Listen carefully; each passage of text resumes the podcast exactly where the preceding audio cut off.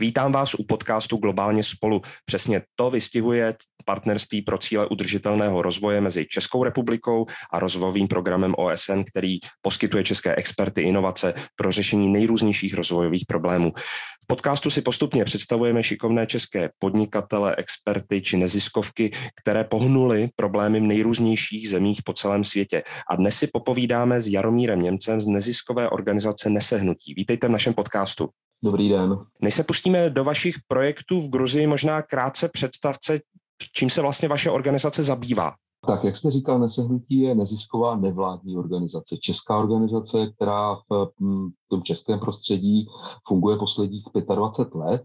A my vycházíme z takových dvou základních principů. Jeden je, že ekologické a sociální problémy jsou vzájemně, vzájemně provázané, tím pádem musí být provázaná i ta řešení jejich. A druhý princip je, že změna ze zdola je možná. To znamená, že se snažíme na všech, ve všech věcech, které děláme, jak jako aktivizovat veřejnost, pomáhat, pomáhat v tom, aby dosahovala těch cílů eh, právě tím způsobem ze spoda. A my v České republice eh, probíhá tak zhruba 60-70 naší práce.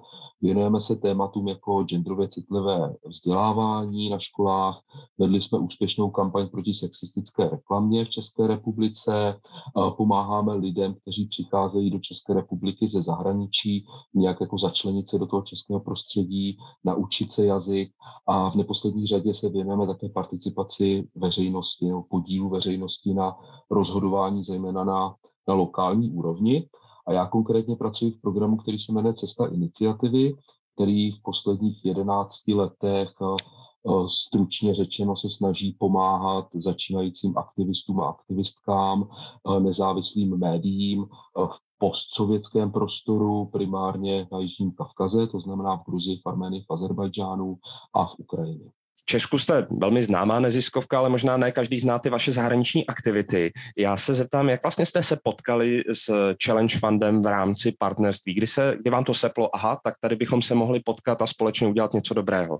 Ono to šlo možná jakoby z trochu z jiného směru. My máme v Gruzii dlouhodobou partnerskou organizaci, se kterou, se kterou máme výbornou spolupráci, jmenuje se Abkhaz Intercont a s tou spolupracujeme už asi 8 let. Pořádali jsme mezinárodní konference, velké takzvané barcampy. Oni sídlí v Kutajsi, což není hlavní město, to je třetí největší město v Gruzii. A už delší dobu jsme se bavili o tom, že by bylo potřeba to naše partnerství nějak dál jakoby rozvíjet, posunout se dál. A tam se nám propojilo to tematicky s tím, že nesehnutí v České republice se věnuje právě té participaci veřejnosti, což v té Gruzii je mm, jakoby poměrně zajímavé a aktuální, aktuální téma.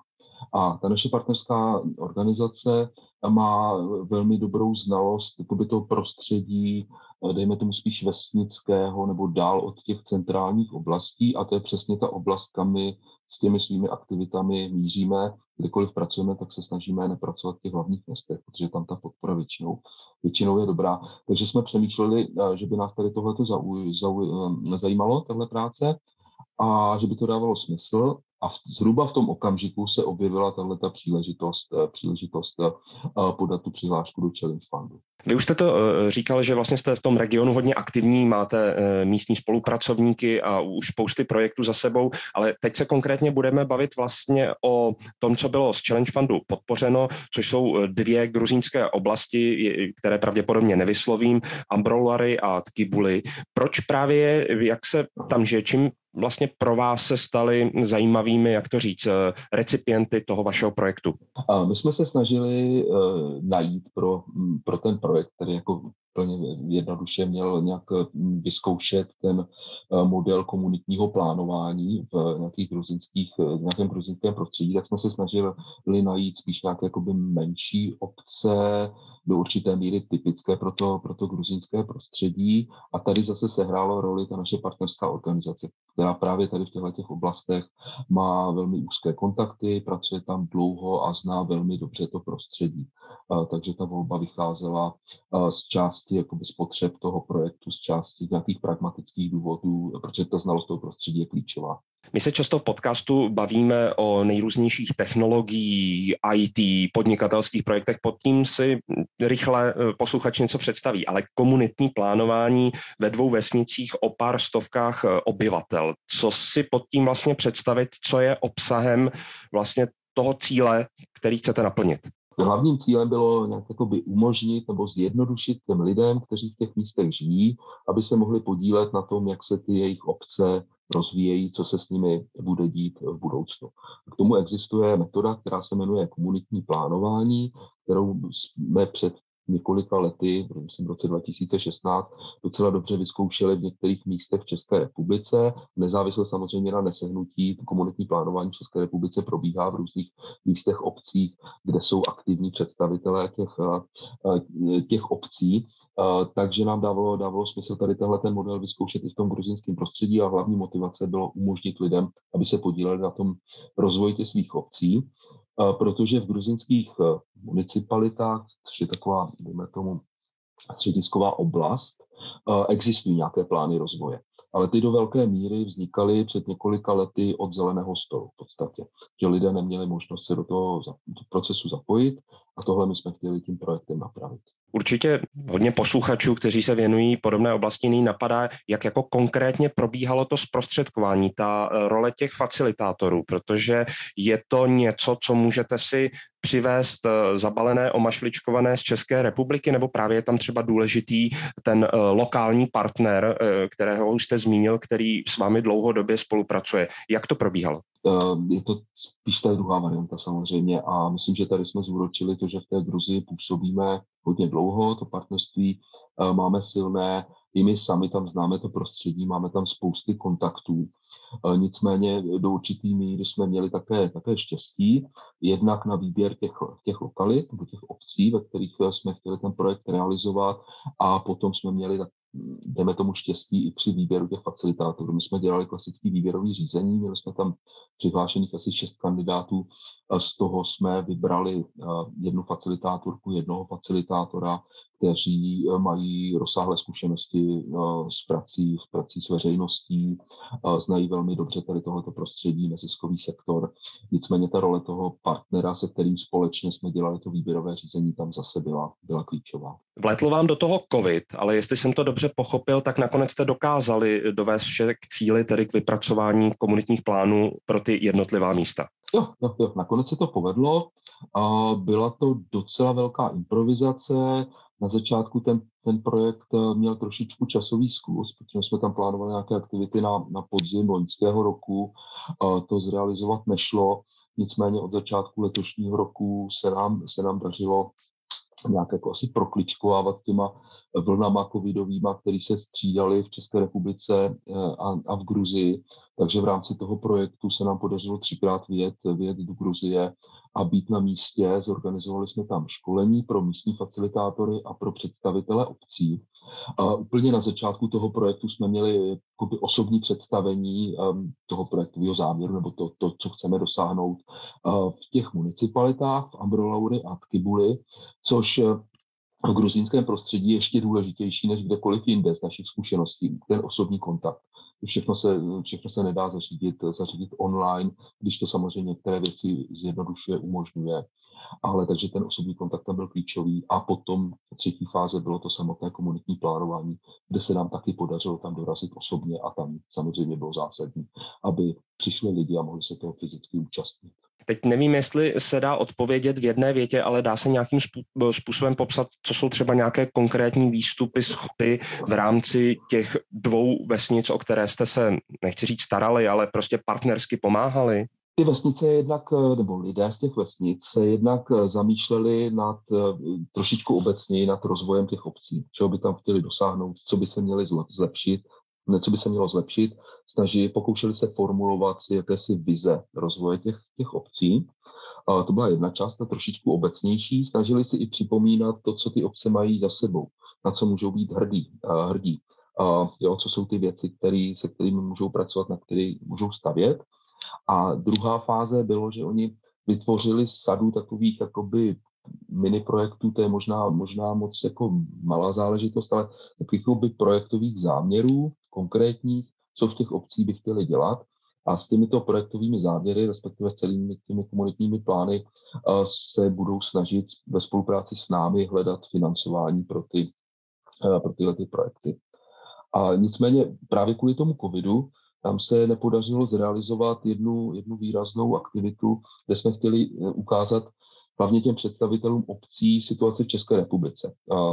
Propojit je prostě s místními lidmi, kteří tady k tomuhle přístupu mají, mají dobrý vztah. To se právě kvůli pandemické situaci nepovedlo, takže jsme improvizovali a v rámci toho projektu i ve spolupráci s kanceláří UNDP jsme vymysleli to, že se pokusíme zrealizovat v každé obci jeden z těch vymyšlených, vymyšlených záměrů, což nakonec, nakonec se povedlo.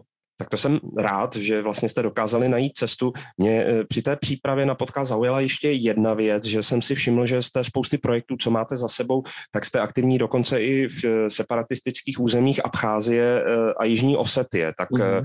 samozřejmě tušíme, v, jaký, v jakých kontextech se to dostává do českých médií, ale mě by vlastně zajímalo, vy přeci přímo vidíte, jak ten konflikt postihuje ten život, já nevím, jak to říct, obyčejných lidí. Tak eh, vlastně jaký je důvod, eh, že tam jste a vlastně jak se vám tam pracuje? A to zní jako fráze, ale jsem moc rád za tuhle otázku. Eh, já jsem to chtěl zmínit nějak v úvodu. My tady v těch postsovětských republikách, kde působíme, tak se snažíme působit bez ohledu na to státní, státní uspořádání nebo na ten režim, který tam panuje možná ještě spíš naopak, jakože klademe důraz na, na to působení v těch, v těch eh, regionech, kde to lidé mají komplikovanější, jako je Abcházie a, a Jižní Osetie. Eh, a ano, eh, před, před covidem vlastně jsme tam poměrně pravidelně jezdili několikrát, několikrát ročně. Ten hlavní dojem, aspoň můj, je, že ti lidé, když jste eh, třeba 27 let eh, po tom konfliktu, konkrétně v Abcházii, tam potřebují žít eh, relativně normální život, čemuž patří i rozvoj občanské společnosti, rozvoj, rozvoj občanských iniciativ a mm, rozvoj nezávislých médií.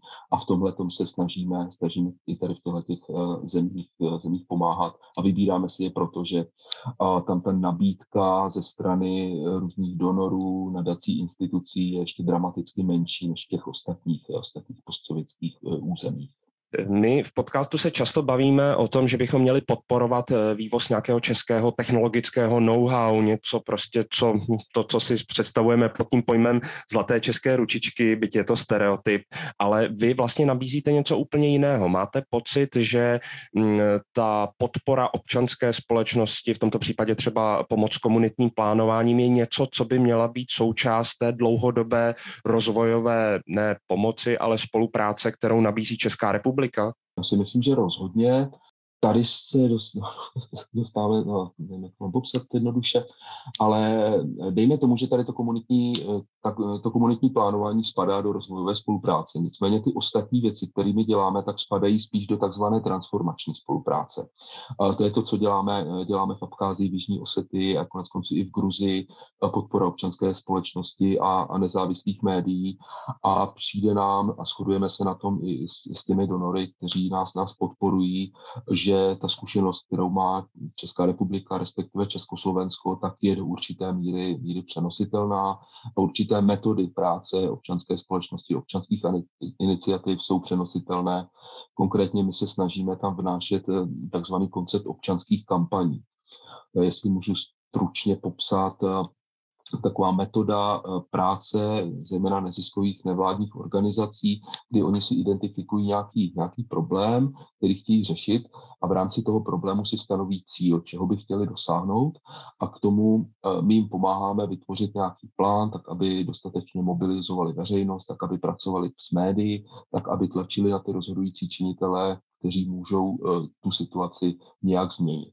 Tuhle, tu, s touhle metodou nějak pracujeme a snažíme se jí do toho prostředí vnášet. Tak doufám, že se bude i dál dařit. My jsme na konci podcastu Globálně spolu.